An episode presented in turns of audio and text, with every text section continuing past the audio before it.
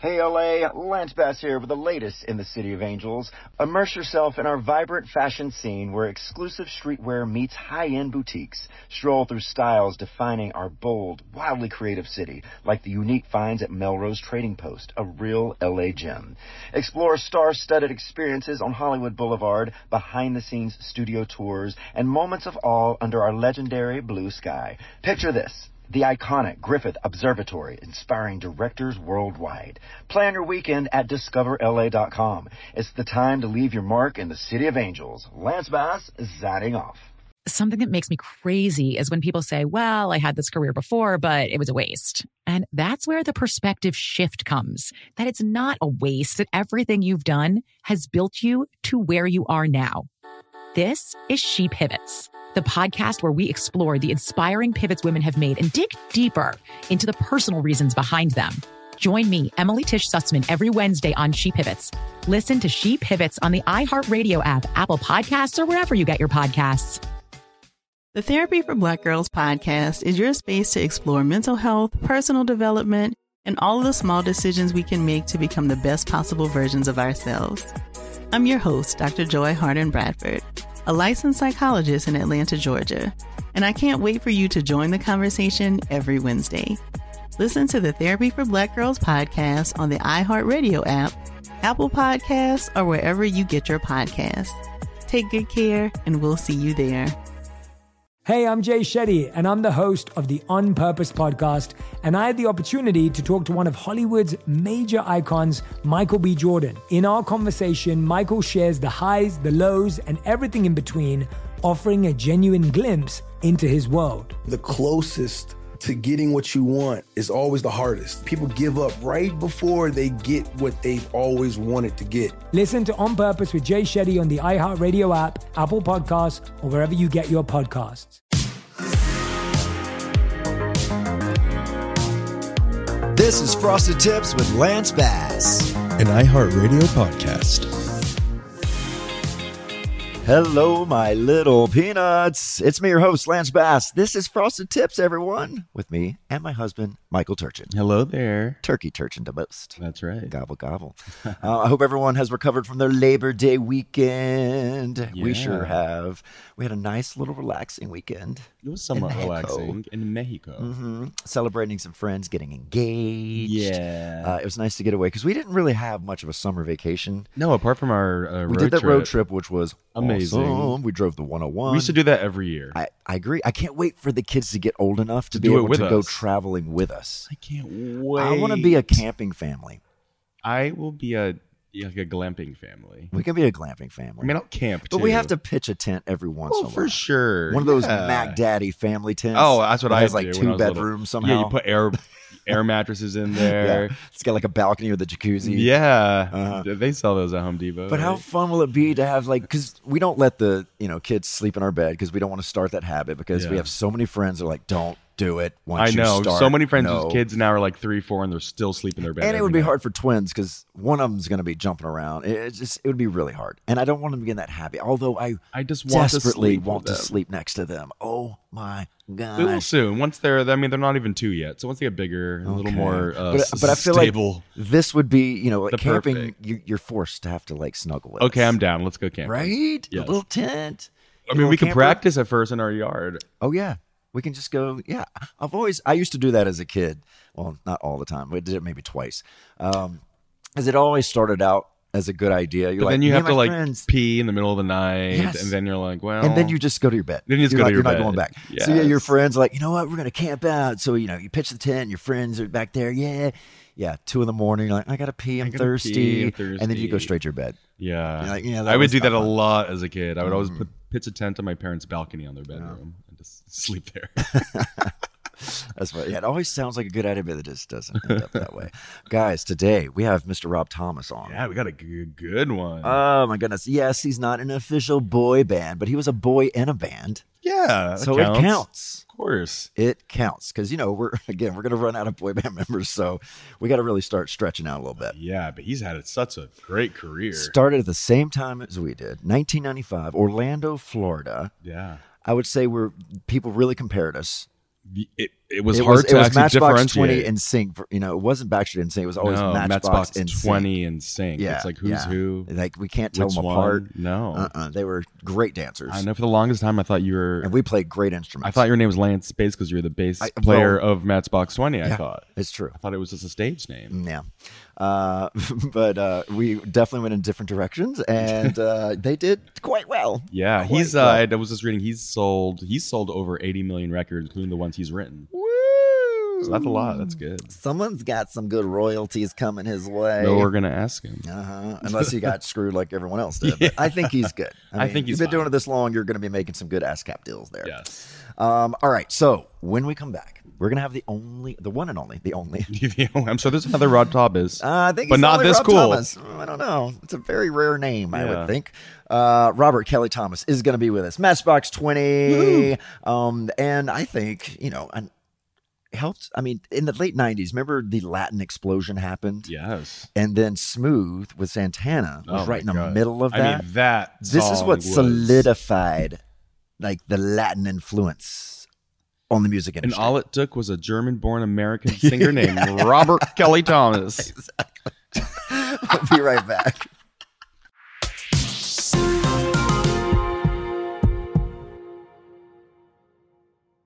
Hey LA, Lance Bass here with the latest in the City of Angels. From epic shopping to nonstop pride events, DiscoverLA.com is your gateway to everything LA. From walk-up windows and rooftop bars to year-round alfresco dining, Los Angeles is a culinary thrill ride sure to leave visitors hungry for more. From tacos to sushi, we truly have some of the best restaurants. After you get a bite to eat, get a taste for fame firsthand by attending a star ceremony on Hollywood Boulevard or a glimpse behind the scenes at world famous studio tour. Stop and see a movie at the iconic El Capitan Theater and check out the stairs outside the Dolby Theater where all the stars walk before the Oscars. Take a hike at glamorous Griffith or stop for a boba or a draft cold brew at an outdoor cafe perfect for people watching. There are endless amounts of outdoor activities in LA with our beautiful weather. And of course, Pride is celebrated every day in Los Angeles. Everyone is welcome to experience our sparkling nightlife, indulgent spas, and sensational shopping. Plan your weekend at discoverla.com. It's time to leave your mark in the City of Angels. Lance Bass signing off. Mother's Day is right around the corner, and in true She Pivots fashion, we're highlighting moms who've dedicated their lives and their pivots to supporting mothers. The iconic Christy Turlington will join us to talk about launching Every Mother Counts after pivoting from her 90s supermodel days. And later, the co CEOs of Baby to Baby will share how they're addressing the needs for millions of babies and moms. So tune in and subscribe to She Pivots. New episodes out every Wednesday. Listen to She Pivots on the iHeartRadio app, Apple Podcasts, or wherever you get your podcasts. This is Neil Strauss, host of the Tenderfoot TV True Crime Podcast, To Live and Die in LA. I'm here to tell you about the new podcast I've been undercover investigating for the last year and a half. It's called To Die For. Here's a clip. all these girls were sent out into the world and they were told try to meet important men try to attach yourself to important men The voice you're hearing is a Russian model agent telling me about spies sent out to seduce men with political power. the war in ukraine is also being fought by all these girls that are all over important cities For the first time, a military trained seduction spy reveals how the Russian government turns sex and love into a deadly weapon. If you want to kill your target, it's easy. You just seduce him, take him somewhere, start having sex, and then he's very vulnerable, so you can kill him easily. To Die For is available now. Listen for free on the iHeartRadio app, Apple Podcasts, or wherever you get your podcasts.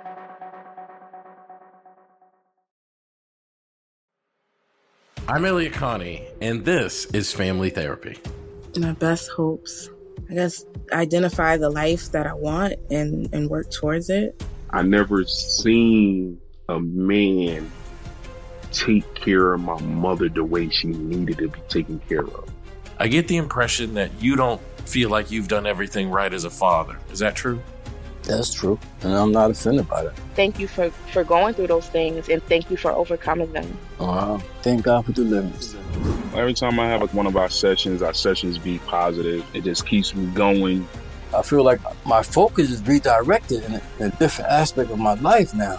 So, how'd we do today? We did good. The Black Effect presents Family Therapy. Listen now on the Black Effect Podcast Network, iHeartRadio app, Apple Podcasts, or wherever you get your podcasts.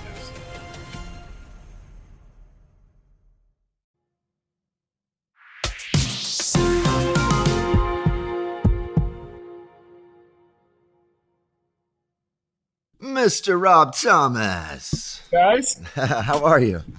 How you doing, man? I'm doing good. It's been uh 500 been a- years since I've seen you. I know. Great. I love it. Everything good? Where are you calling from? Uh, I'm in my studio here in New York. All right. Nice. Nice. Have you lived in New York long? Uh, yeah, about 25 years. So 25 years. Nice. Yeah, when I met when I met my wife, we were like uh, we lived on the bus for like three years, you know, because it was yeah. the first record and kind of just going through all the first record stuff. And so when I got off the road, I didn't live anywhere, and we were together, and she was from New York, Mm. so we moved into the city, and we were there, and then we moved up to Westchester a while back. Nice. I love it. That's when when my husband here, Michael, by the way, Rob. Hello, um, hello. Uh, when we met, I had I was moving from LA to New York. Yeah. So a month after we met, I'm like, well, this isn't going to last. But then somehow it did. I think long distance really made It did. the hot, heart fonder, as they say. Um, all right. Well, let's get started, shall we? I mean, I could talk to you for hours, but we only have one hour with you. All right. Robert Kelly Thomas, American singer, songwriter, multi instrumentalist, best known for being the lead singer of rock band Matchbox 20. Thomas also records and performs as a solo artist with Lonely No More, released in 2005. He had even more chart success. Now, he has received three Grammy Awards for co writing and singing on the 1999 hit Smooth by Santana, which was also his first song as a featured solo artist. And he's also been a songwriter for artists such as Willie Nelson, Mick Jagger, Marc Anthony, Pat Green, Taylor Hicks, Travis Tritt, Daughtry. That's some good names right there. Rob Thomas, welcome to the show. Hey, man, that's you know what I, we can leave it right there. Good night. I That's a good I was going to ask you, is that is all that true? Uh, yeah, I mean, all of it. I, I, I think that we're, we're smudging multi instrumentalists. Yeah. well, what, what's your favorite? Uh, what's your favorite instrument to write on?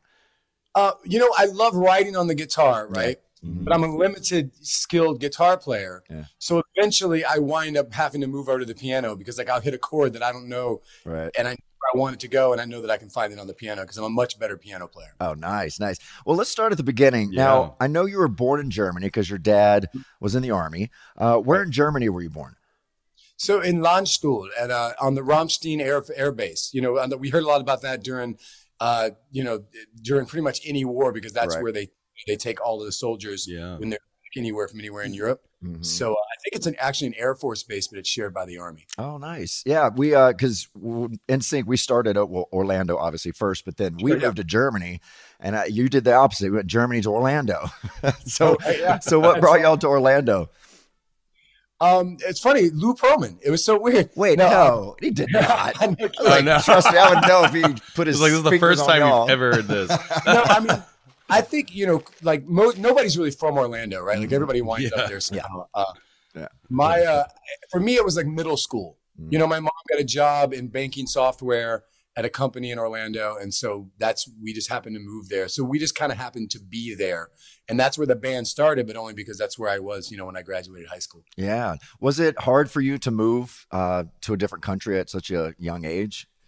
No, so actually, I mean, I was like friggin' two. Like I, I left as a baby, and then that was Mm. Oh, it. okay. So you don't really I- remember too much of that. Yeah, exactly. So I went straight from there to uh, Fort Jackson Army Base in South Carolina, Mhm. where that's where my mom and dad lived. And then my mom and dad got divorced when I was like two. Okay. Uh, and so I was like in South Carolina for a long time and then over to Florida. Yeah. And I mean, I've read where your childhood and teenage years were pretty difficult.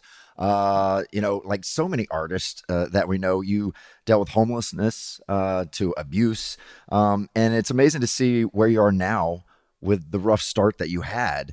Um, where did you find the drive to actually pursue music through all that?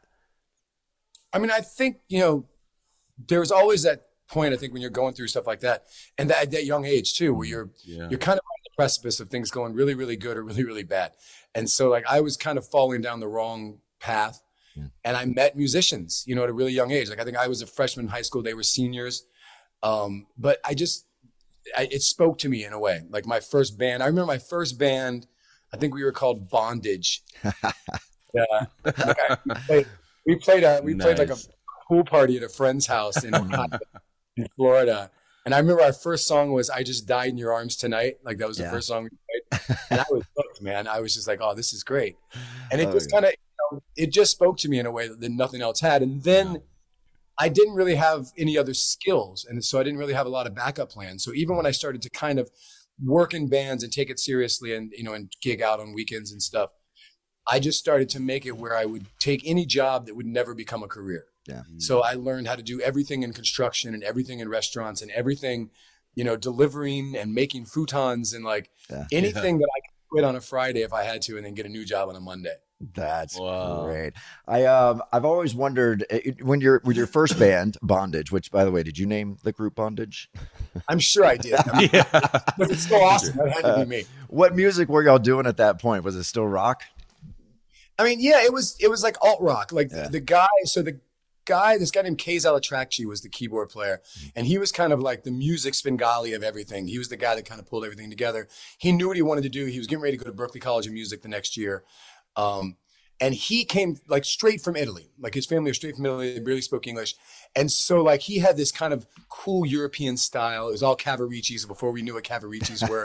nice. He was all like, uh, but but he brought over like Depeche Mode and all these other bands and all these alt bands, you know, and kind of turned me to The Cure and and and you know all of these different things.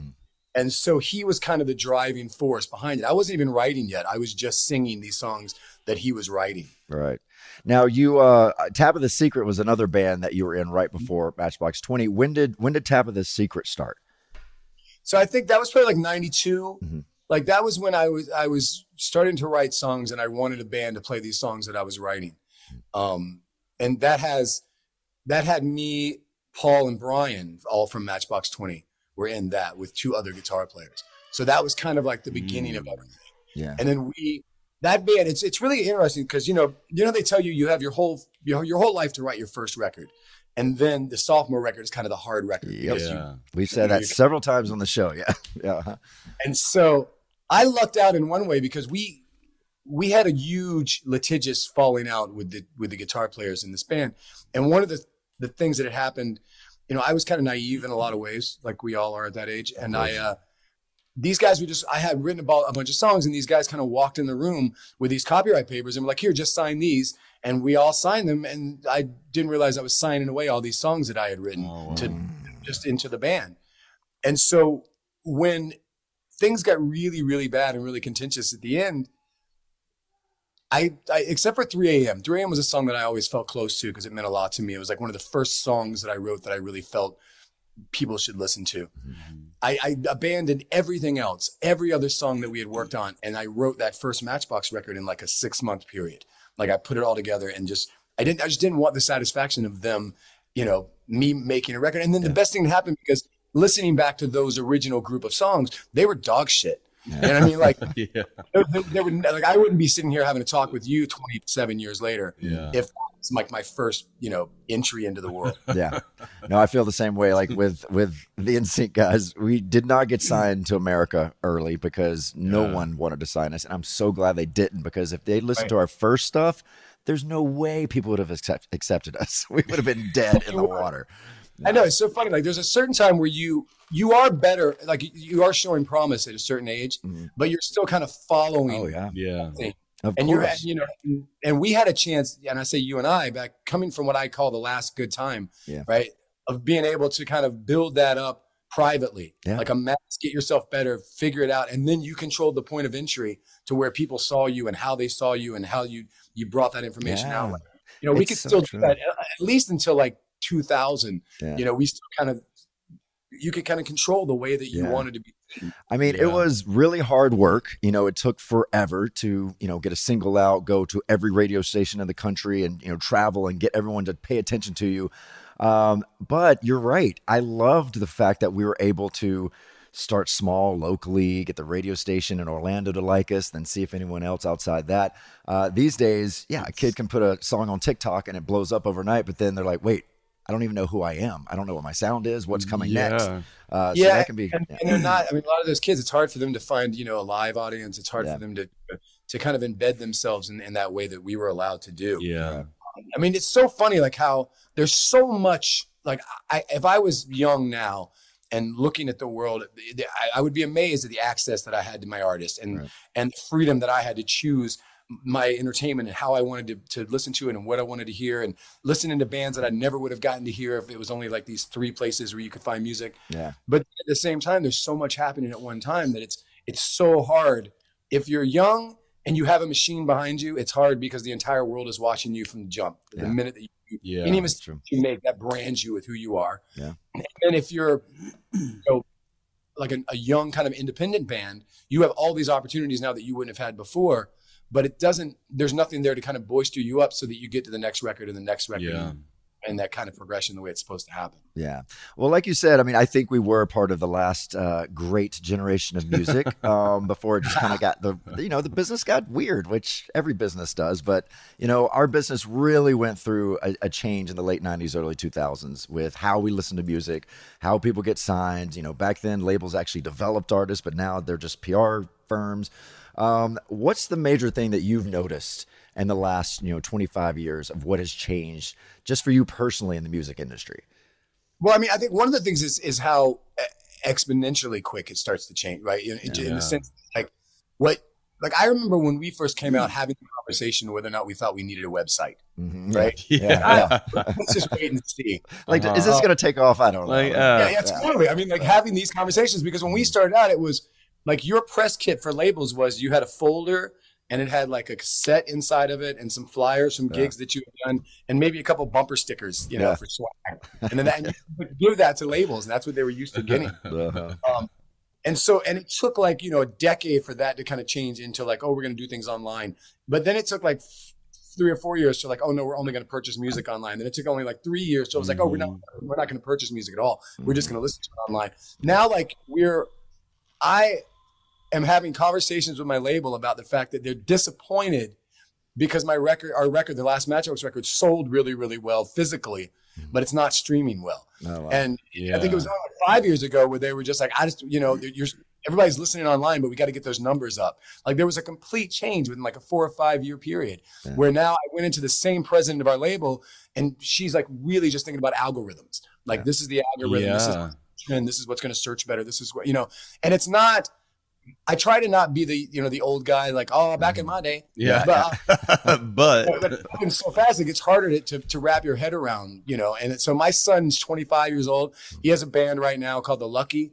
Uh, he graduated from Berklee College of Music, Nice. and he is way more equipped for this new world than I am. yeah. You know, like he understands, you know, what he understands what he's doing with TikTok, and he understands why that matters. Right. You know, And I think it's a it's a good balance. You know, it's taking the new and paying attention of what is happening, mm. algorithms, that type of stuff, but also bringing just that old school look at, at music and what really works. Because yes, numbers are numbers, but you can't quantify feelings. You know, and I think a lot of the times people, you know, it is right now as a songwriter.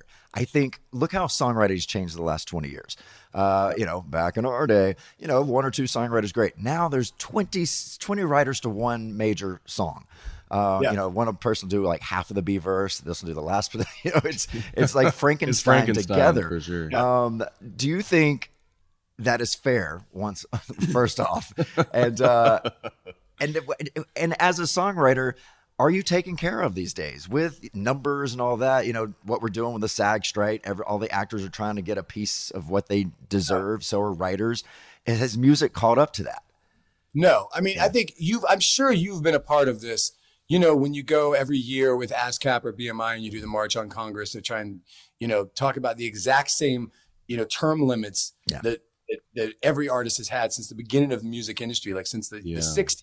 Whereas every other entertainment industry has kind of changed what, you know, what their contracts are. They, they turn to like seven year terms. We don't have any of those things. Yeah. And then all of this was happening while streaming became the number one way of listening to music.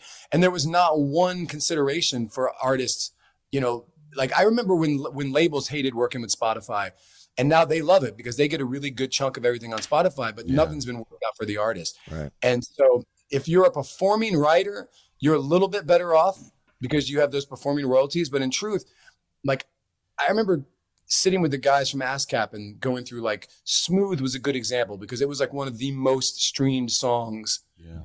of the decade or whatever. And even with those numbers, if you were the other writer that wasn't the performer and you and all you had was your writing credit, I think he had made like sixteen thousand dollars from streaming. Wow. It was like Wow. nothing. We're, we're like, you know, it would have been millions and millions. Like he should be able to pay his kids college. Right. Yeah. that. But now because no considerations for streaming, Wow. you know, as a writer and purely a writer, uh, you know, those those guys, it, it makes it where I can't understand the incentive now to want to be a writer. Yeah. You know? I mean, That's why if especially you're yeah. producer like Benny Blanco or somebody, if you're going to write with their track, you're going to automatically get 50% of that track. Mm-hmm. You know, that, that's the only way that you're going to do it because as a writer, he realizes he's going to bring a lot to the table, but he's not going to get a lot out of it. Right, right, right. I know it's uh we have a it's it's funny how you know I'm in the film and television and I'm in music and just comparing the two. There's a lot of similarities, but I do think music is always behind. It's Yeah. always just a I mean, little we bit are behind. like in some ways, and I, and I say this, and I I say this, I think more as an ambassador to everyone who's coming up, and the people who haven't maybe had as many lucky breaks as I've had, Mm-hmm. because I I mean I've done well. I'm here in this really nice house in Westchester, so I'm not complaining, but on the overall picture, take me out of it. It's always been like my wife says that there's you know there's a certain gravitas for all the entertainment industry, and then music, even though it's the driver of so much, is like the bastard son of the entertainment I know, industry. it's so true. Always kind of left behind and gets the scraps. Uh, and, and try being in a boy band in the music industry Yeah, where you're like the pariah of the music industry. Of yeah, it's like Can you? I mean, can you imagine like right now the movies start to you know show just a small crack in the facade, mm-hmm. and everybody starts to come to arms like we must protect the movies. We must protect the movies. Mm-hmm. And then like a while back, someone said. You know, I just don't understand why we need to pay for music at all. And everybody was like, "Yeah, you know, I get that. That's totally true. I think it should be free. I think the whole world should have it." And you're mm-hmm. like, "Yeah, but you know, what about Yeah, the person that made it. creators. you know mortgages and things like that?" Uh-huh. yeah. I mean, I love art too. Maybe we should just have free art, right? Yeah, exactly. Give all exactly. your art away for free, Mike. Yeah, let's go to Sotheby's. Let's have a free for all.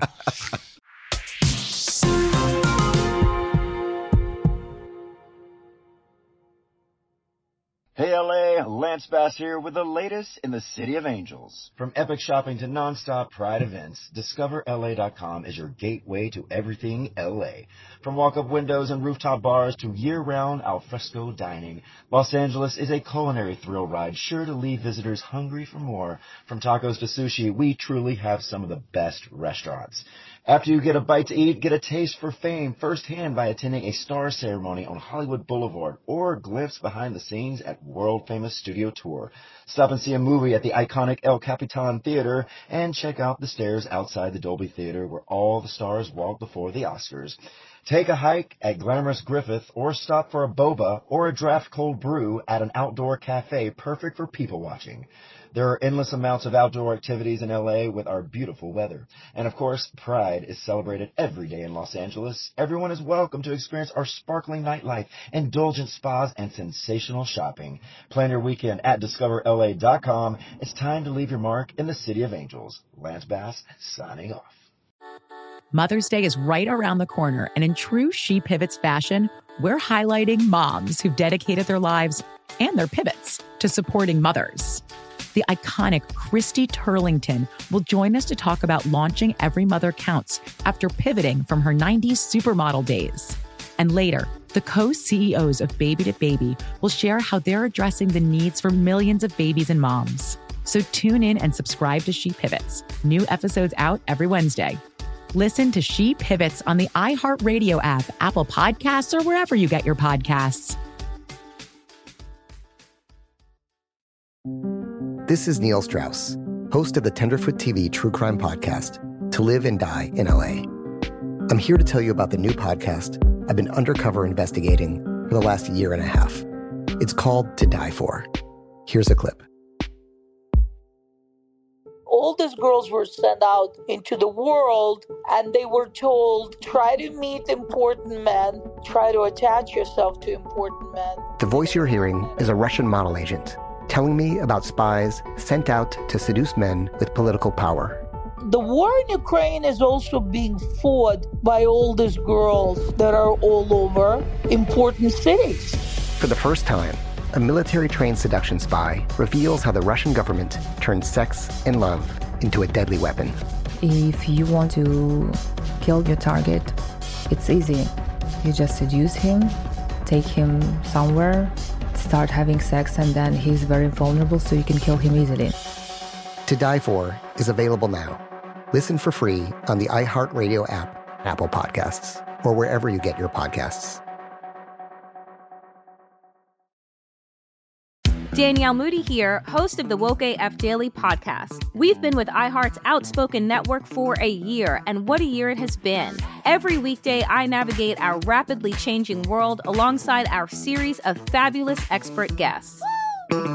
As we head deeper into 2024 and yet another life changing election cycle, Woke AF Daily is here to keep you sane and woke.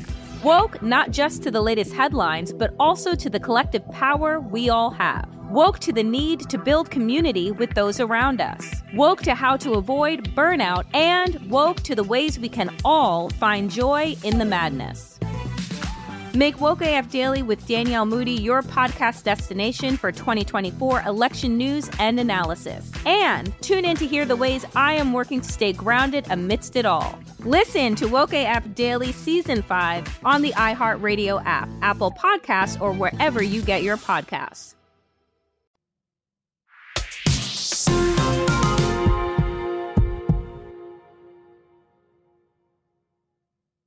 Okay, so in '96, uh, you released your debut album, "Yourself or Someone Like You," uh, on the same day that the record label folded. Uh, it only sold a few hundred copies. So, what did you guys feel like at that moment? Where did you think your career was going to go when you're I like mean, what label are, folded? I mean, what are the odds? Your album coming out and then folding this? Wow. Mm. and everybody was getting dropped. It was Yeah. on lock because I think it was like bands like Stiv. I think who me, Sugar Ray, Kid Rock, and Edwin McCain. Mm. were Like the four that they that stuck around, and everybody else got dropped, Yeah. and we kind of folded into Atlantic. Mm-hmm. Um, one hand, we kind of thought our career was over, obviously, Yeah. because also we had a song out called Long Day, and it was underperforming, so that didn't help the situation. Yeah. And we uh there was another part of us though that was like we had sold 612 records and we thought, wow, we never sold 600 records in a week. That's amazing. yeah, I know. If you sell those those many CDs at a concert, you're like, yeah, that's I know great. exactly. That's amazing. that takes like a month worth of, of shows. Yeah. Um, and then I mean, we so we were we were sweating it out, and we were still out playing. You know, we we had, we had been since way before the release. You know, in the van and trailer, playing every shitty little club. It was funny because you, you you think that the deal is to get the record deal, like that's your main goal, this this aspiration that you have, Yeah. and then you realize that you just have to now do the exact same work but harder and over like the entire Exactly. country. Starting Yeah. all the way over. You- Uh, but you don't really have any money because all that money you got from the advance goes back into the product, right? So Mm-hmm. like that went back into a van and trailer, and that went back into paying salaries and Oh, gear, and all the stuff that it took. So like we didn't really have money, Mhm. Even though we had had this advance. Yeah. We're traveling around playing to nobody, um, and so I literally so for us there was a station in Birmingham, Alabama. And a program director named Dave Rossi. So back in, it, you have to imagine that it's a time where radio stations could play songs because they like them, right? There was no computer kind of telling you what the playlist has to be. Yeah. There's no unified front. It was just a dude who was like, "Oh, I like this song, Yeah. Push," and he just started playing it a lot in Birmingham. And it became like the number one song in Birmingham. And Oh. we're playing all to, to all these empty places, and we get to the Five Points Music Hall, and there's a line around the block, and that was like, it was like a film in, in that way, and that from that moment on, Yeah. every week exponentially just got bigger and bigger and bigger and we're starting to like see these numbers and then you're like people are having these conversations about you when you're not in the room you know and that felt good uh, and so then we from that point on it was a pretty good steady success but it was Yeah. it was touch and go at the beginning there And like we were saying before, that's what I call the wave, right? You you know, uh, one town a song will start blowing up, and then the wave starts, and it starts growing and growing, and you just follow that wave, you ride it.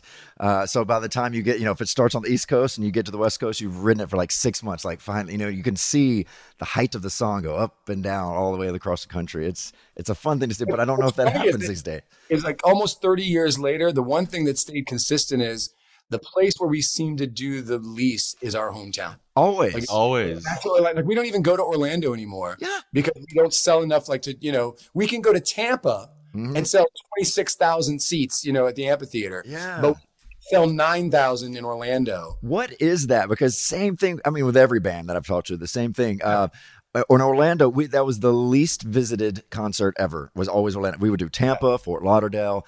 Uh, we know we do Orlando every once in a while, but yeah, like it, no one really cared, and maybe just because they know you so well. But I also feel that way in LA too. LA is always the worst show too because everyone's a little too industry, and you know they're just too cool. LA's always been pretty good, especially considering that we're, you know, a '90s band. Mm. Um, and also, it got better, like with the nostalgia.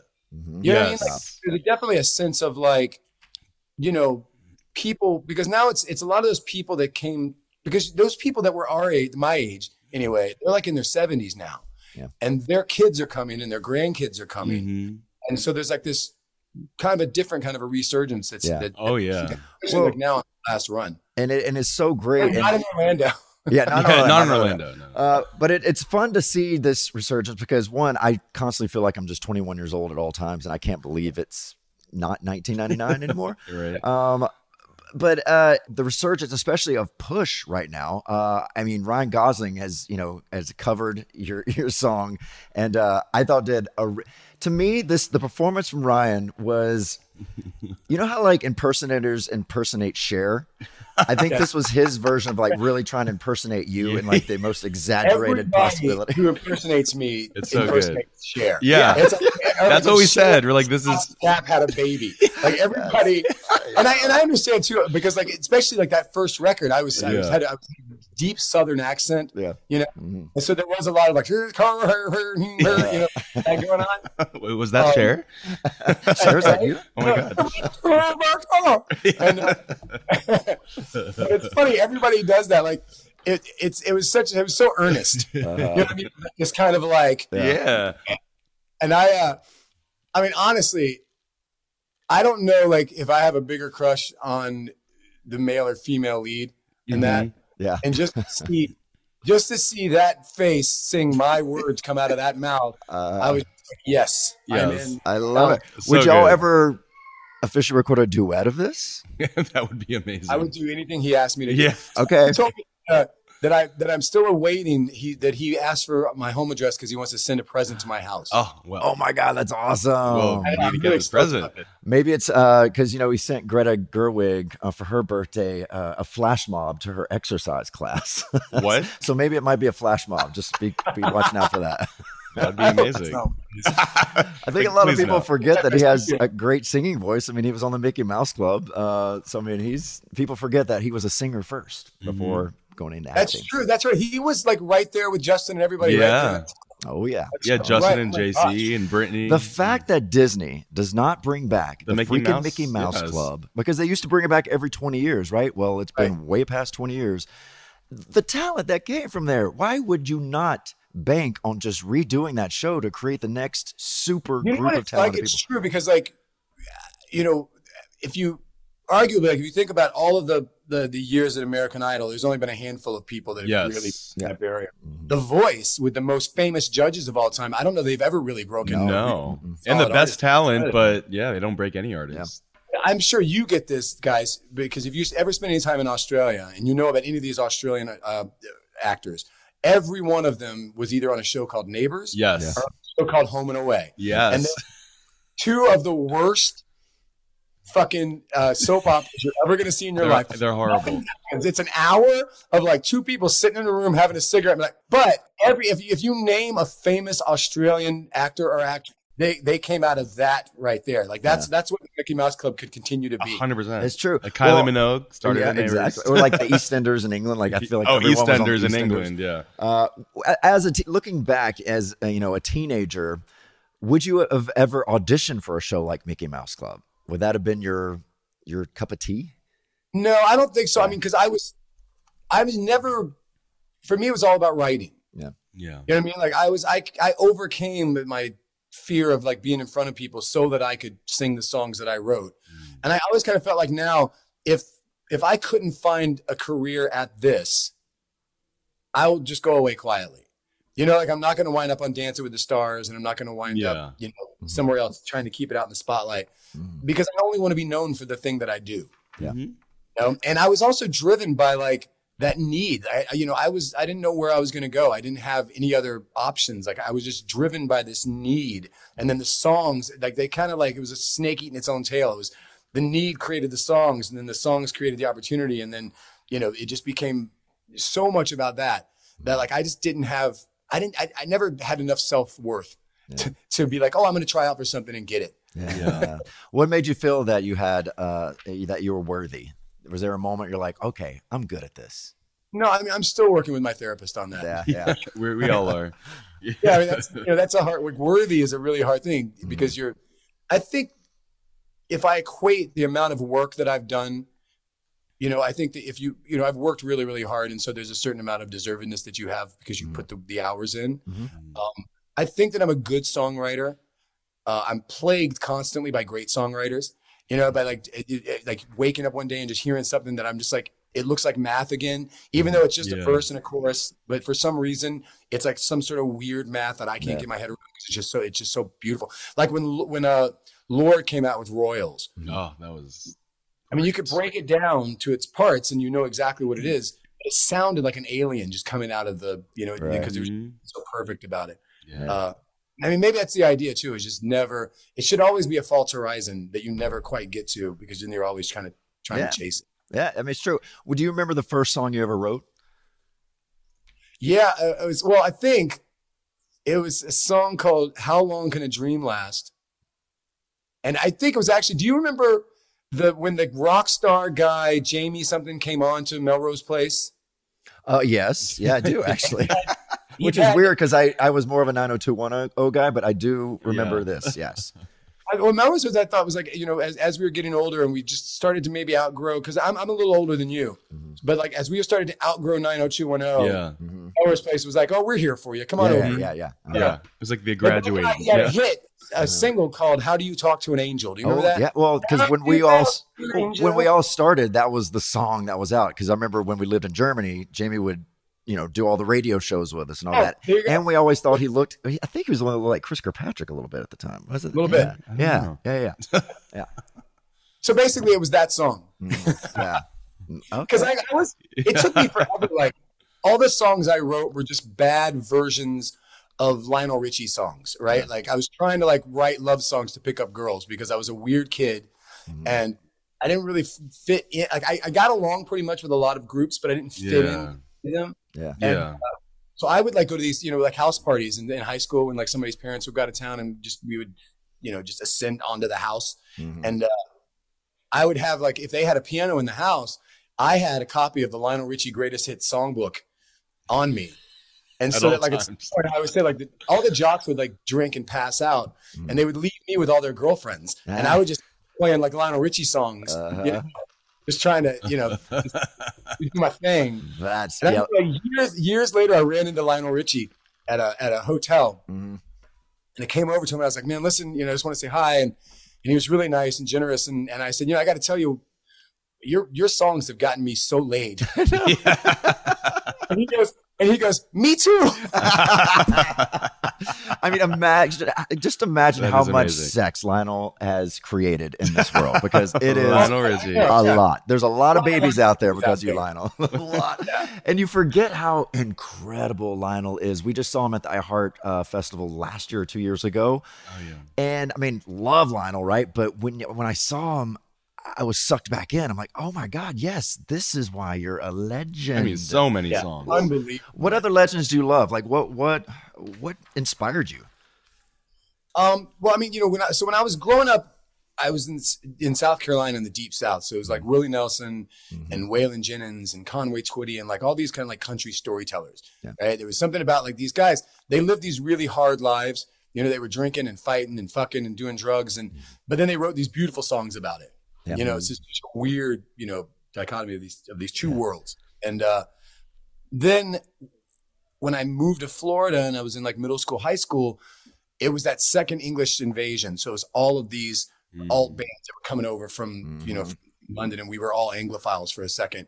And like, and then it was all about that for a while. Yeah. And then, you know, I went through the punk phase. It was all like Black Flag and Dead Kennedys. So it's kind of like these different, you know, phases of my life. But the consistence, no matter what I was listening to, were like Lionel Richie, Elton John, Billy Joel, uh, Tom Petty. Mm-hmm. I was always one, and I mean Willie and Willie stayed there as well. The Stones, you know, that kind of thing. It was all. It still just stayed centered around songwriters for me. Yeah. Um, I was just thinking, I yeah, you're definitely in this picture. Remember the Grammy picture we took with I think Dave LaChapelle. Um, Oh yeah, we have it was it. the big like it was TR MTV TRL put all their Grammy nominated artists together in one picture. It was the only time they did it Oh, because yeah. it was impossible to get all us together. Um, but yeah, you you guys were there, I believe. I think Yeah, everyone was. in I, I was in there. Yeah, yeah. No, there was Matchbox during that time because Yeah. that was yeah. Yeah. It was 2000, I believe. There was Yeah, like 99, Diddy and 2000. J Lo and Britney, the, like the four B- Lenny Destiny's Child girls before Destiny went to three. Yeah, Uh, yeah. It was yeah. It was a It was a it A was a very it was a fun day, but I I, I need to put that picture up. It 'Cause I used, it used to be in your office. Oh well, I don't have an office anymore. But yeah, that was a that was a fun day. When do you remember the moment you found out you were Grammy nominated for the first time? Yeah, I remember um, my my manager calling me and saying, I mean, you know, like we everybody knew that that Supernatural was going to be a big Oh, yeah. nominated record. I mean, you're kind of the reason the Latin you know music exploded in the late '90s. Well, I think we were like a second wave, right, of an explosion because Yeah. it was it was post Ricky Martin. Yeah, yeah, a little after. right. Yeah, yeah. Ricky He had came yeah. out. That was that Oh, started yeah. right there. Yeah, He's yeah, got at the Oleo. Grammys. Yeah, we're like, who is this guy? I remember that that being amazing. Um, yeah.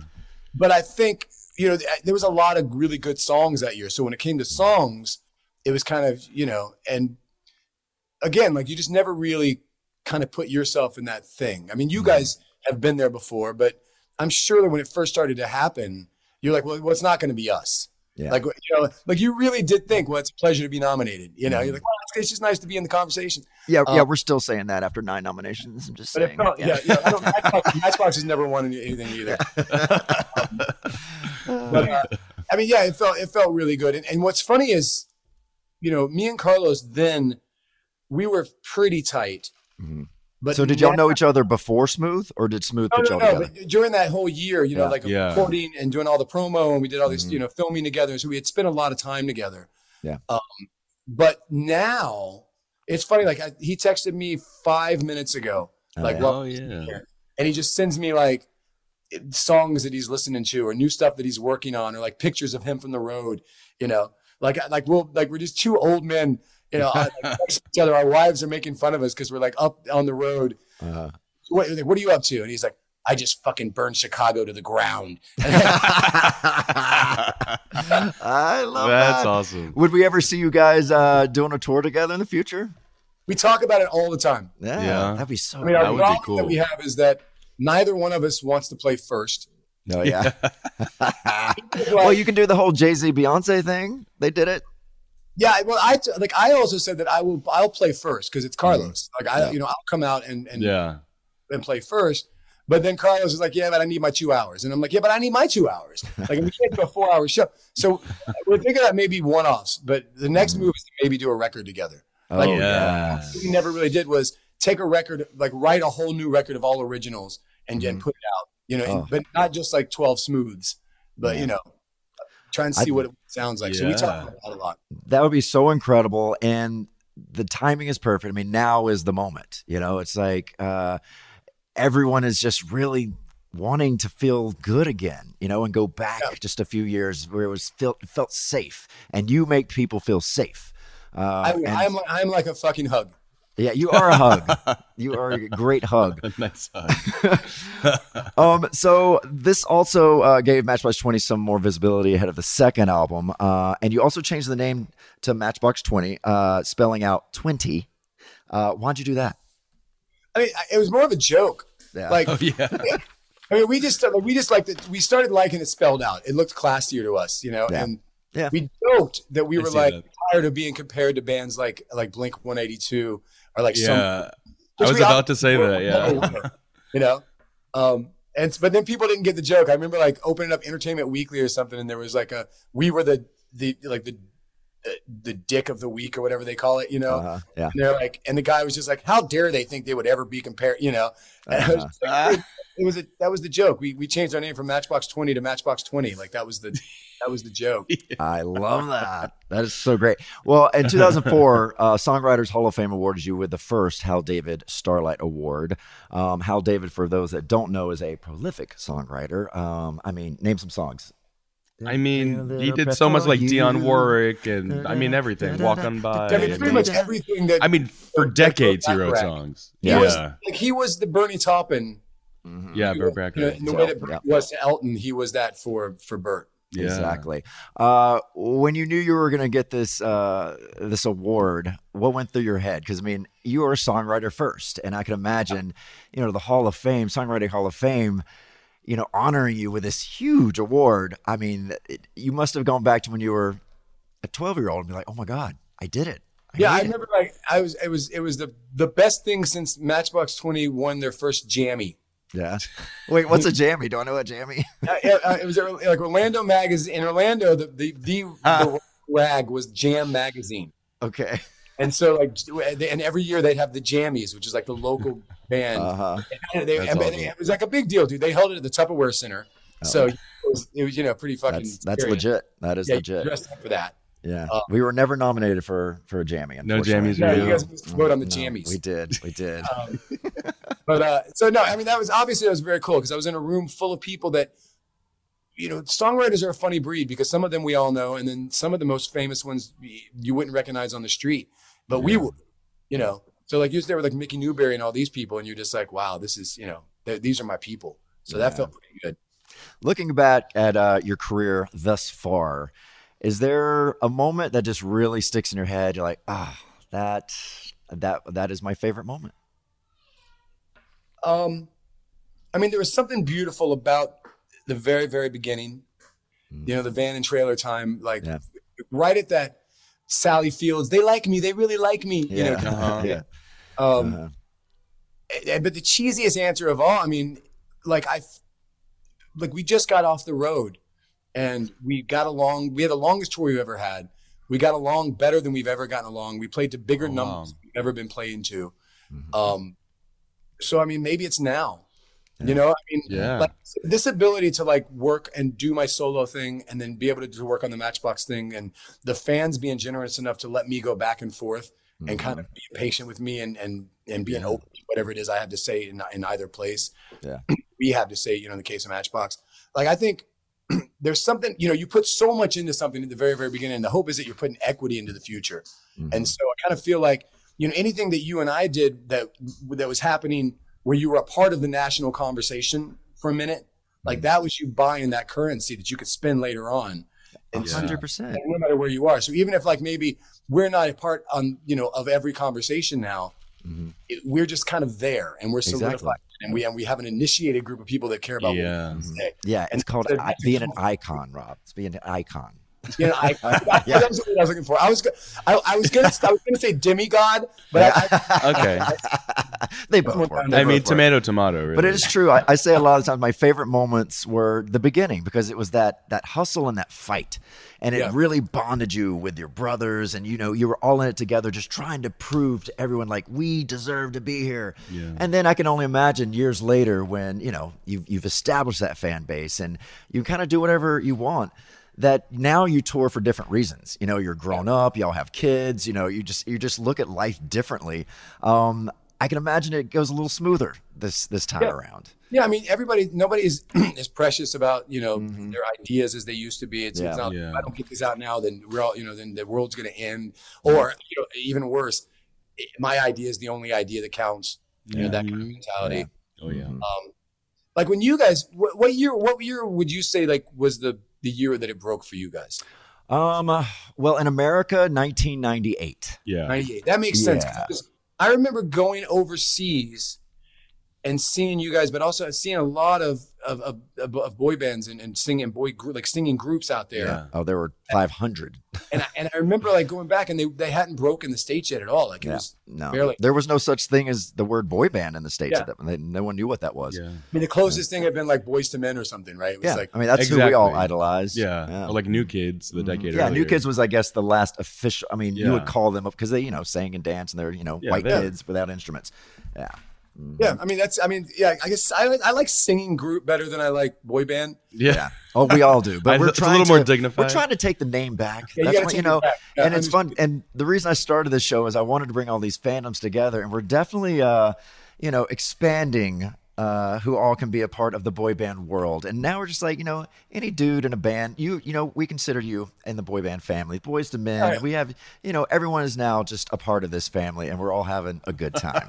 But I remember, man, I remember like one year. I mean, we were. I think it was the Grammys. Or it could have been the MTV Music Awards. They all Mm. kind of run together. But and you guys, it was one of the places where you guys were doing Friday night. Yeah. And I remember like my wife and I are just on our feet, just fucking hands in the air. But I also looked around, and so were everybody else. Mm. You know what I mean? Like like there were there were rockers, there were rappers. You know, like I would look at and see, you know, like fucking Dave Grohl, just like fucking. Yeah.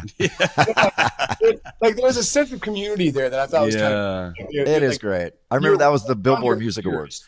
Yeah. It didn't feel like cutthroat. It didn't feel. It's you know, like- true. It was just this moment where you just like you see all these people from all these different genres, but everybody was just kind of like in for the moment. you know? It's true. I'm seeing that right now with Taylor Swift. Uh, you know, it's like we're we're at that moment again where there's an I- artist. I'm not familiar. What's, what's, Uh, who's- well, there's this new artist. She's up and Um, coming. She's Uh, you know she's a country singer. Uh, Uh-huh. but She has a prom- she has a promising future. She has a promising. No, but with Taylor, it just reminded me of those NSYNC days where you just look around and yes, there's a lot of you know girls and teenagers and they're having the best time, but there's all walks of life. There's like these dudes and you know like parents that are just freaking out over Taylor just as much as their kid, just having the best time. Um, and, and so I'm sure a handful of problematic dudes as well. well, of course. Oh yeah. yes. There Yeah, yeah, that- there were a few. I was yeah me. No, yeah, I was sitting next to one boyfriend who just was sitting down the entire time on his phone. But you could clearly tell he was, there there but he could tell he really wanted to get into it, but was just you know, Yeah, he was trying to be playing it cool. cool. Yeah, he kept looking. He kept peeking. We traded bracelets. Yeah. Okay. Okay. You traded friendship we, bracelets. we have with friendship bracelets. Okay, you got them. Who do you think uh, is doing it right right now? Who's one of your favorite artists? I mean, doing it right is obviously Taylor Swift. I think. I mean, can't get more right than her right now. um, there's a new artist. Uh, her her name is just Rosie, and she's just really about to come out. She's a beautiful, beautiful writer. Um, I really like. I'm a big like. I love like Florence and the Machine, and I Mhm. love like uh, Nathaniel Rateliff. Um, I love my morning jacket. Yeah. Mm-hmm. Okay. I guess I guess everybody I like is still over forty. Yeah. Well, you know, we got our likes. You know. Um, now you released the album "Where the Lights Go," uh, uh, "Where the Light Goes," uh, the first uh, Matchbox Twenty album in over a decade. Uh, back in May. What's it like making music and performing with the guys twenty years later? I mean, it's been easier. Yeah. Like we weren't. We kind of thought at some point that we were done making records. Mm. Like I was making solo records.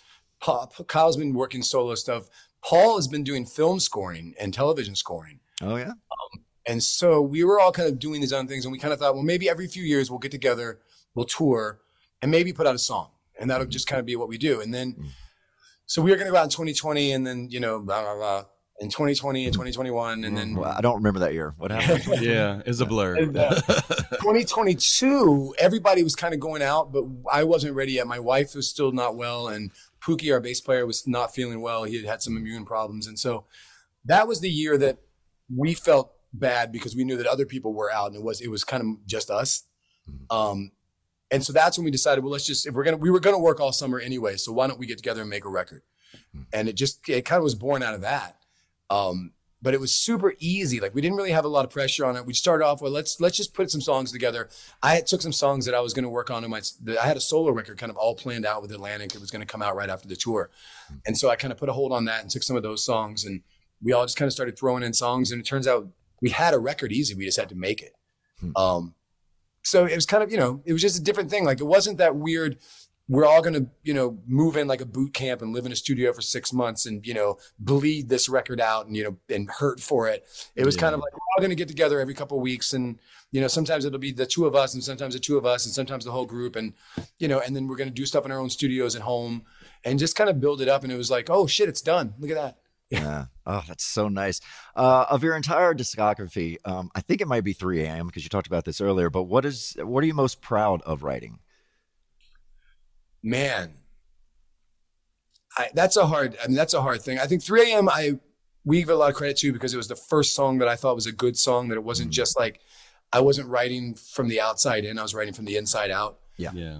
Um, so that's and that was a song that like paul heard and that's what made him answer this ad in the paper to come be our drummer at the time Oh wait, that's how. Okay, so yeah, how did I, I don't think I asked. How did ah. y'all all get together? Yeah. How did you? yeah i mean me you know pookie was in was with us from the very beginning he was had just graduated from U, um, university of miami and was living in orlando going to full sail in orlando orlando Go Full Sail. yeah and uh had joined he knew the two old guitar players paul answered an ad in a in the in jam magazine I love it.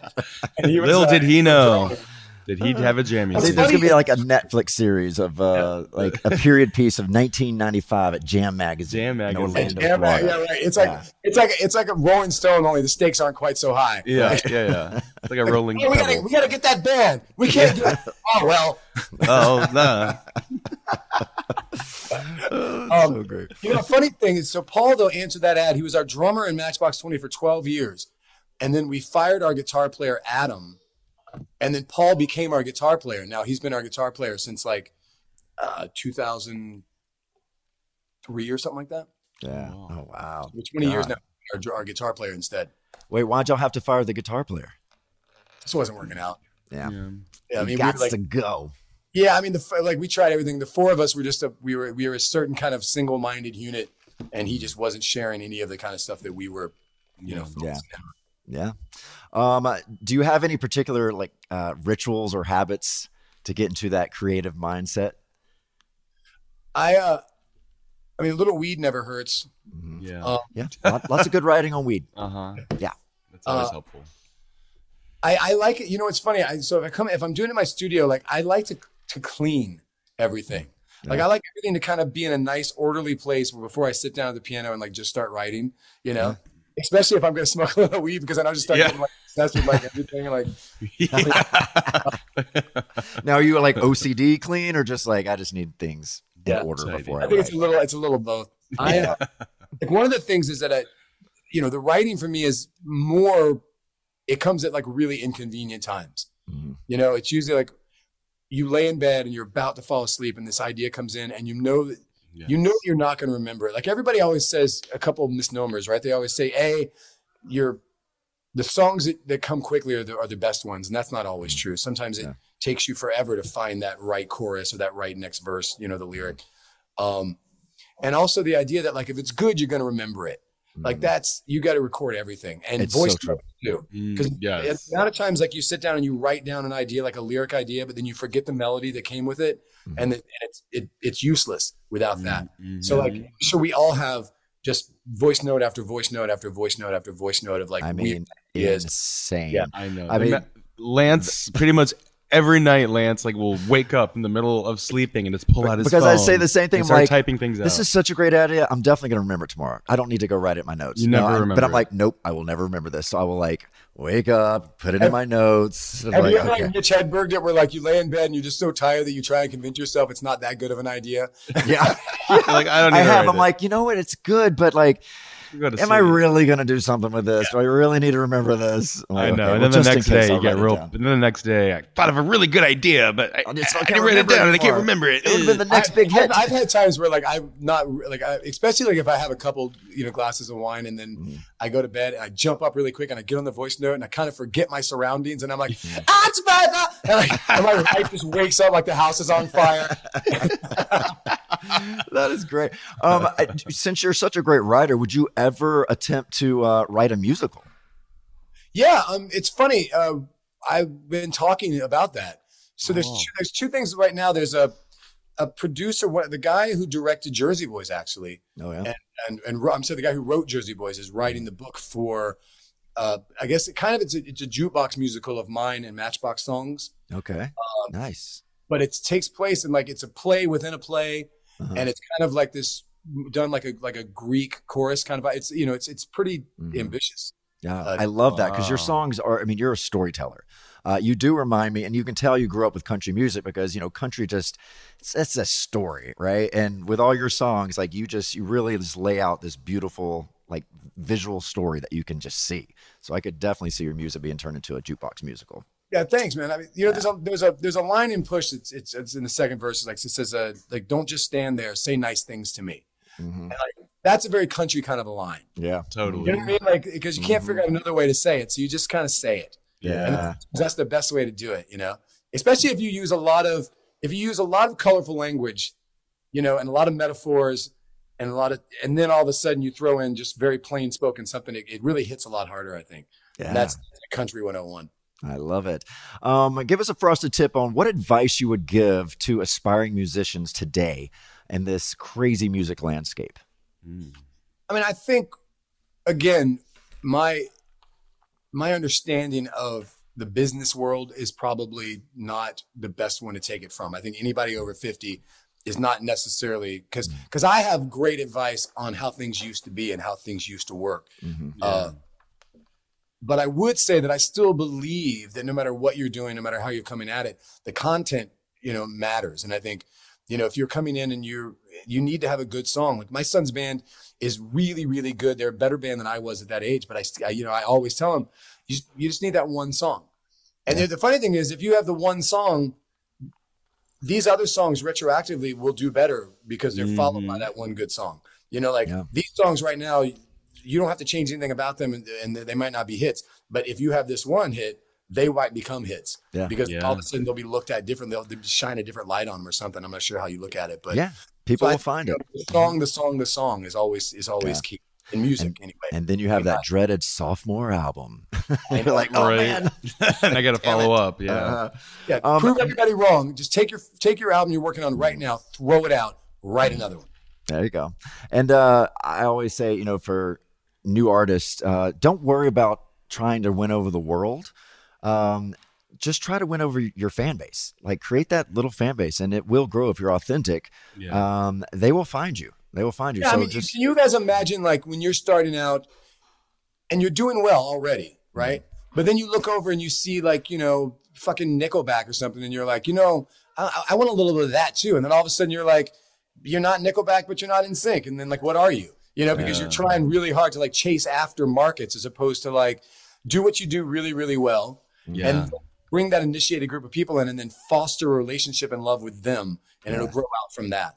uh, Nickelback. Oh my gosh, that, that was another Orlando band. Were Why do you think? I think they? yeah. Oh, I knew Chad lived in Orlando. It's Canadian, right? I don't know, but I know they lived in Orlando. I don't know why. But why do you think they got so much shit for a while there? Like, because they were like one of They the still- biggest they bands, and then do. like it's the joke about Nickelback. I was glad when they did because people left us alone. Like we were, like that's fantastic. Matchbox was Nickelback before Nickelback, and so as soon as, as soon as they come out, I'm like, yeah, fuck those guys. so you started this. Yeah. Uh, I mean, I think uh, you know as well as anybody, man. Like, there's a certain level of success that once you achieve it, you you were you're such an easy target. Yeah, of course. You know. Yeah. Yep. And It's, it's- as much as you're loved, you're going to be as hated as equally. Well, yeah. It's going to come like- with the territory. It's easy for people to punch up. Yeah. you know what I mean? Yeah, of course. Yeah. So they see that, and it's like they figure like there's no real harm to anybody there. Exactly. Yeah. uh, with your son's band, it's the Lucky, right? Is your son's Yeah, band? The Lucky. Um, how much influence did you have on this band? Like, how much are you helping him? Um, is this something that you loved for him to get into, or were you kind of like, oh, I kind of hope you don't go into music and be a front man? You know, I, I I believed him enough to pay for Berklee Yeah. for him to go to Berklee. Mm-hmm. That's a good and by the end of his four years, he just he did all the right things with it. Mm-hmm. He he practiced all the time. He became such a phenomenal guitar player. He started to really become a gearhead. Like he just you know, like he would go like to, you know, get a ticket to John Mayer, and John would go meet him at the gate and bring him back, and he would just like geek out over John's rig. You know, he just Ah, yeah. what is this? What is this pedal? What is this? fret?" You know, Yeah. um, and so I, I'm really really proud of of the work that he puts into it. Um, and he and he works really really hard still. And so when he came out and he moved out to LA with his band, I think probably the worst parental advice, but the best advice to a young artist was I told him not to have a backup plan. You know, I was like, if this is what you're doing, go a thousand percent in. Get yourself a good waiter gig. Get something you know that's going to pay your bills, and then spend the rest of the time putting everything into the into the band. And, and it's going to take a minute, you know, for that to pay off, but it'll be it'll be worth it. Because I figure the worst case scenario is that I'll I'll have him on my couch for a little while when he's thirty. Yeah, you probably wouldn't mind that. Yeah, no, it's not so Listen, bad. Yeah, I'll love our kids when they're 30 to come Oh, back yeah, home. yeah. All right, let's get to some fan questions here. Well, E498 already asked, would you ever do a duet of Push with Ryan Gosling? And yes, Ryan, give us a call. I'm sure he's listening right now. Um, all right, how does it feel to have your son follow in your footsteps? That's from Mary Beth. I mean, we kind of touched on that, but yeah. Yeah. I mean, so oh, uh, you know, another fun fact about my son, I have a private gig coming up in a couple, but then I have a few more coming up, and then I'm going to start on the new solo stuff. You know, after Matchbox gets back from Australia. When we do that, my son is actually going to be the guitar player in my solo band. That's, Oh, that's great. awesome. And All talk right. about great experience, you know, Yeah, because it's amazing. He's he opened up. We just did the Hollywood Bowl, and he his band opened up for us when we did the Hollywood. Bowl. Wow. that's um, awesome. Yeah, that's pretty cool. Yeah, yeah. Our guitar, our guitar player just got tired of being on the road, Yeah. and so I I called him up and asked him if he wants to take over. So he's gonna he's gonna move into that spot. So that's I mean, gonna how proud of a dad were you to see your son opening up with a Hollywood Bowl? yeah yeah. It was, Wow. it's an amazing feat. Oh my know, god. Yeah, and for anyone. By the way, so in 30 years, that was our that was the last box to check off, right? Like we had Yeah. done everything from the Wiltern to to uh, Troubadour to Staples Center, the Forum, Yeah. You know, the Greek. Uh, back when they had a Universal Amphitheater, like we had played all the good stuff, but we'd never done Hollywood Bowl. Yeah. Ah. So technically, he played it before I did. Yeah, he did. Yeah, he did. yes, he did. There's, that is, again, like you, we played every venue but that. Uh, and I go to the shows there all the time, and I'm like, God, this would be so nice. Such a it's cool a venue. magical venue. Magical. I can't believe it took us that long, but it, it, there is. There's something that was really beautiful and special about being there. Yeah, we saw Dolly Parton there uh, Oh, so- a couple of years ago. Just and Reba McEntire, we just saw. We just saw love Janet Reba. Jackson. Janet Jackson. I mean, just there's some, ri- and it's great, and because you have to change your show a little bit there because the stage is smaller and Yeah. you can't bring in your full set, so you know you have to put on your own a different show at the bowl. But it's time. like that. The uh, that white band shell creates its own atmosphere. Yeah, It does. like Yeah. you know, it, it becomes the light show. Is is the actual you know? yeah, and the fireworks that you can put in there. Woo! Janet had some crazy fireworks. I've never seen anything like that. Yeah, that was- that was like nuts. Jesus. Um, what's Kim up to? Says whose idea was it to put a camel in the real world music video? Originally, it was an armadillo, Oh. Huh? but you can't. an armadillo can't make it through the gutters on a bowling alley. Okay. Who yeah. knew? I, I, I, yeah. I mean, I, that can doesn't that. explain why we needed one or the other. Like, why are they the armadillo? I don't know, man. It's turtles all the way down. I don't know what to tell you. I love it. Uh, naturally, get a camel instead. Exactly. Well, Rob, it was so great to uh, talk to you and uh, really dive in uh, to your life. You're, you've had such a phenomenal career, and I feel like this next chapter is even going to be bigger. Um, and I'm excited to see wh- what is great for you solo Yeah. with Matchbox 20. Um, I can. I'm so happy that your son is about to like start taking off. Yeah. Uh, I mean, your your life is good. Oh, by the way, I wanted to ask, how'd you meet your wife? She uh, uh, came to see a show in Montreal at a time where I was more famous than she thought that I was, but less famous than I thought that I was. Um, and uh, she- her like friend had drug her to a show. She didn't really know anything about me, and I got her number, and then uh, went to Europe and just talked to her every night on the phone, Mm. and then just fell in love with her and. Yeah. Got, we got married. I, we got engaged on our first date. Well, you know, I told her on our first date we were going to get that I was going to marry her. Really? And then like a month later, uh, we got engaged, and then oh, wow. a year after that, we got married. And then that That's was five years ago. Wow. wow. That's a good love story. Uh, before we let you go, what can we or do you, do you have time to watch TV at all? it's all I do. Okay, Yeah, okay. same. Uh, is there anything that we need to be like, you know, binging Yeah, what right are you now? watching now? What reality shows I you mean, watch? Can we, can we talk guys- about Are you? Are you guys? Have you guys caught with the bear? No, no, no, but not yet. everybody talks about that show. Yeah, not yet. The bear's pretty. we need to catch up. Yeah. Um, Marty and I are watching Miracle Workers, that Daniel Radcliffe uh, show. That it's like different Yeah. every season. It's like a different point in history every season. Yeah. Yeah, I've That's heard I of haven't, it. I haven't- I've heard of that, but no, I haven't seen that one yet either. Uh, the Great. Oh, Uh, the great. Yeah. Oh wow, you're giving us some good recommendations because I feel like we watch every single show, and I've not seen any of the shows you've mentioned. Yeah, I so, mean, those so are- this is good. Some of the best. I've, I've somewhere I have like a sticky that I just send to my friends of like, Mm-hmm. this is you know on HBO, and it like it goes all the way back to like fucking Breaking Bad. You know, like okay, here you go. If you you know, because I'm surprised. Like my mom just watched Breaking Bad for the first time. Yeah, it was a good one. You still haven't seen the full. You haven't seen it, have you? I, this is how bad I I never watched it when you were watched it, and then mm-hmm. the, I decided I watched it when you were watching an episode one day, and it was the finale. So you watched the finale I- first? So I, it's the only episode I've seen was the finale. I'm like, oh you guys go down the Downton Abbey rabbit hole. oh yeah, Oh yes. Oh, We've- it was yeah. so good. We've I went, seen to, I so went to the movie theater with my wife, right? To when that last movie that came out. And I was like, the whole time I'm like, you know, I'm gonna go, but I could watch this at home. It's fucking down. I don't need to see it in a theater. Yeah. And then like an hour later, I'm sitting in the theater like, this is just so beautiful. I mean, that show is so good. It's so great. One of our good friends uh, is the Irish guy uh, on the show, the one that was the the valet that married one of the whatever. oh yeah, Yeah, no, he plays. Yeah, Uh, our friend Allen Leech. yeah. yeah, he plays the uh, uh, uh, uh, Branson. Yes. Yes. Yeah. Uh, yeah. He's uh, he's great. He just lives down the street, and uh, they're they have kids kind of like the same age as ours, so we had a little play group and stuff. Oh, look at that.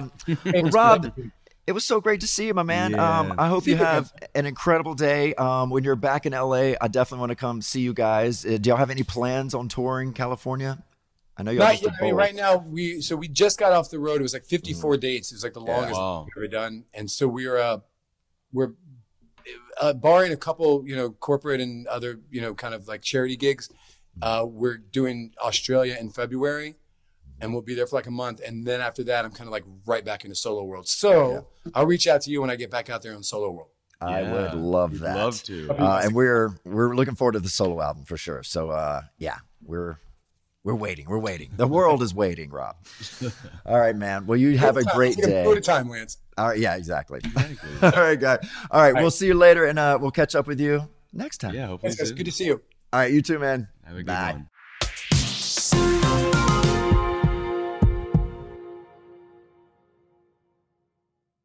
Hey LA, Lance Bass here with the latest in the City of Angels. From epic shopping to nonstop pride events, DiscoverLA.com is your gateway to everything LA. From walk-up windows and rooftop bars to year-round alfresco dining, Los Angeles is a culinary thrill ride sure to leave visitors hungry for more. From tacos to sushi, we truly have some of the best restaurants. After you get a bite to eat, get a taste for fame firsthand by attending a star ceremony on Hollywood Boulevard or a glimpse behind the scenes at world famous studio tour.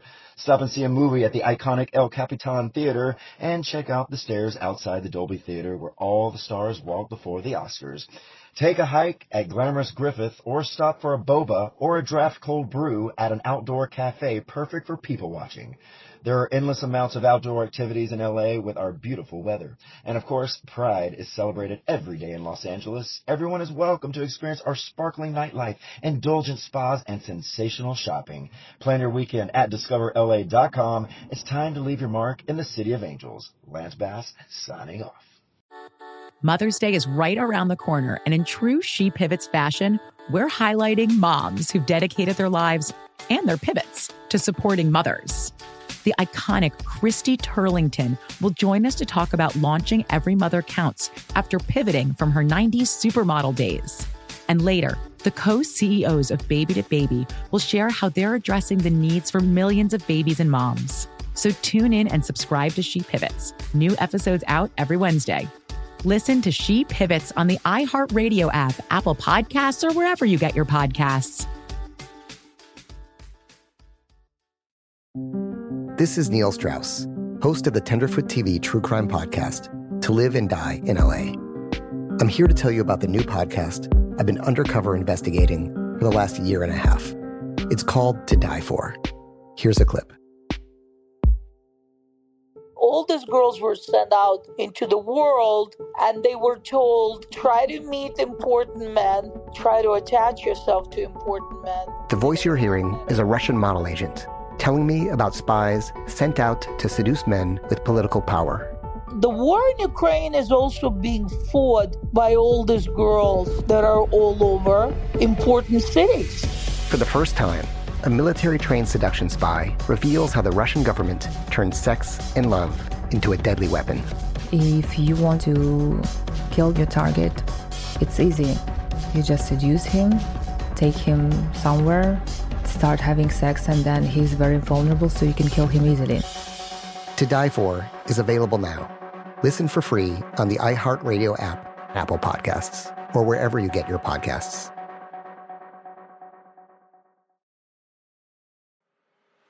I'm Elliott Connie, and this is Family Therapy.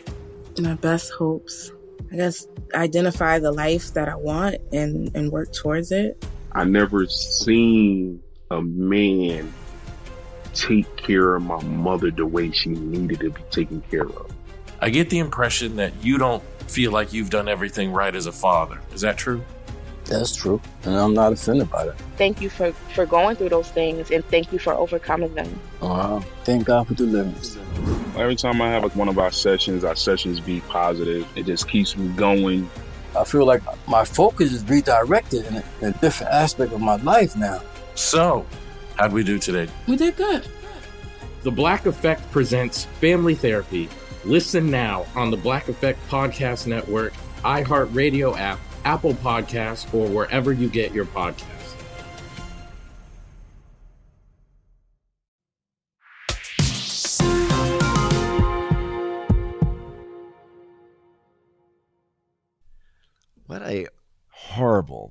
Should I say nasty it? guy. Uh, worst interview.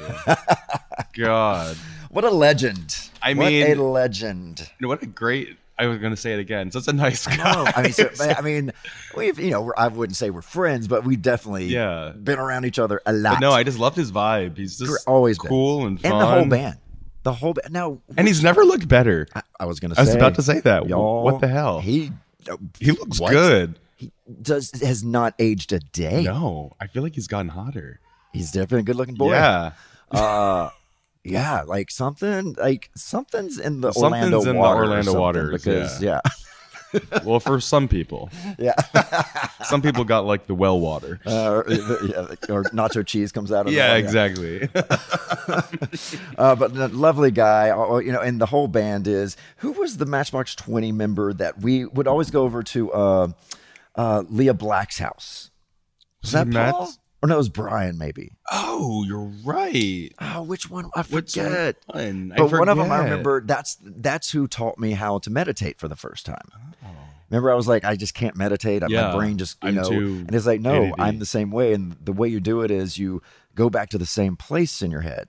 And it's like people like us that was like That's major what you do. ADD. Yes, you go back to the same same place and you build one little thing in this little world every single Mhm. time and you just slowly build it and then you know over time this world gets bigger and bigger but you just focus on this one little you know and mine is an ice world like it's just all snow Yeah, and I in there and when I when one of my times in therapy, I did the same thing. But it's like imagine like a your ideal like out forest park that is just your own, Mhm. and you go in, and all you do is just keep looking around the park and notice something different. Mm-hmm. Yeah, and build a something, yeah. beautiful like here's gonna be a waterfall. There's gonna be a flower. I have lots of igloos in my town like a lot but they're like great igloos Oh. and I have lots of animals that don't really they're not supposed to live in Arctic areas Wow, but that's a, uh, that's a but complicated brain of yours. It is. There. It's very Zootopia, but in, Doesn't in say it's like your Farmville game, Hay Day game, but in your head. y'all Hay Day's so fun. Yeah, we can't go down this rabbit hole. Okay, we can't. I'm going to end it right here. All right, that is all the show we have for you. Thank you so much for listening. Um, everyone have a great day because it is a great day to, have a great day. Uh, be good to each other. Uh, don't drink and drive. Take care of all those little animals out there. And remember, Stay frosted. Hey, thanks for listening. Follow us on Instagram at Frosted Tips with Lance and Michael Turgeonart. and at Lance Bass for all your pop culture needs. And make sure to write us a review and leave us five stars, six if you can. See you next time. Hey LA, Lance Bass here with the latest in the City of Angels. Immerse yourself in our vibrant fashion scene where exclusive streetwear meets high-end boutiques. Stroll through styles defining our bold, wildly creative city, like the unique finds at Melrose Trading Post, a real LA gem. Explore star-studded experiences on Hollywood Boulevard, behind-the-scenes studio tours, and moments of awe under our legendary blue sky. Picture this the iconic Griffith Observatory, inspiring directors worldwide. Plan your weekend at discoverla.com. It's the time to leave your mark in the City of Angels. Lance Bass is off. Something that makes me crazy is when people say, well, I had this career before, but it was a waste. And that's where the perspective shift comes that it's not a waste, that everything you've done has built you to where you are now. This is She Pivots the podcast where we explore the inspiring pivots women have made and dig deeper into the personal reasons behind them. Join me, Emily Tish Sussman, every Wednesday on She Pivots. Listen to She Pivots on the iHeartRadio app, Apple Podcasts, or wherever you get your podcasts. The Therapy for Black Girls podcast is your space to explore mental health, personal development, and all of the small decisions we can make to become the best possible versions of ourselves. I'm your host, Dr. Joy Harden Bradford a licensed psychologist in Atlanta, Georgia, and I can't wait for you to join the conversation every Wednesday. Listen to the Therapy for Black Girls podcast on the iHeartRadio app, Apple Podcasts, or wherever you get your podcasts. Take good care, and we'll see you there. Hey, I'm Jay Shetty, and I'm the host of the On Purpose podcast. And I had the opportunity to talk to one of Hollywood's major icons, Michael B. Jordan. In our conversation, Michael shares the highs, the lows, and everything in between, offering a genuine glimpse into his world. The closest to getting what you want is always the hardest. People give up right before they get what they've always wanted to get. Listen to On Purpose with Jay Shetty on the iHeartRadio app, Apple Podcasts, or wherever you get your podcasts.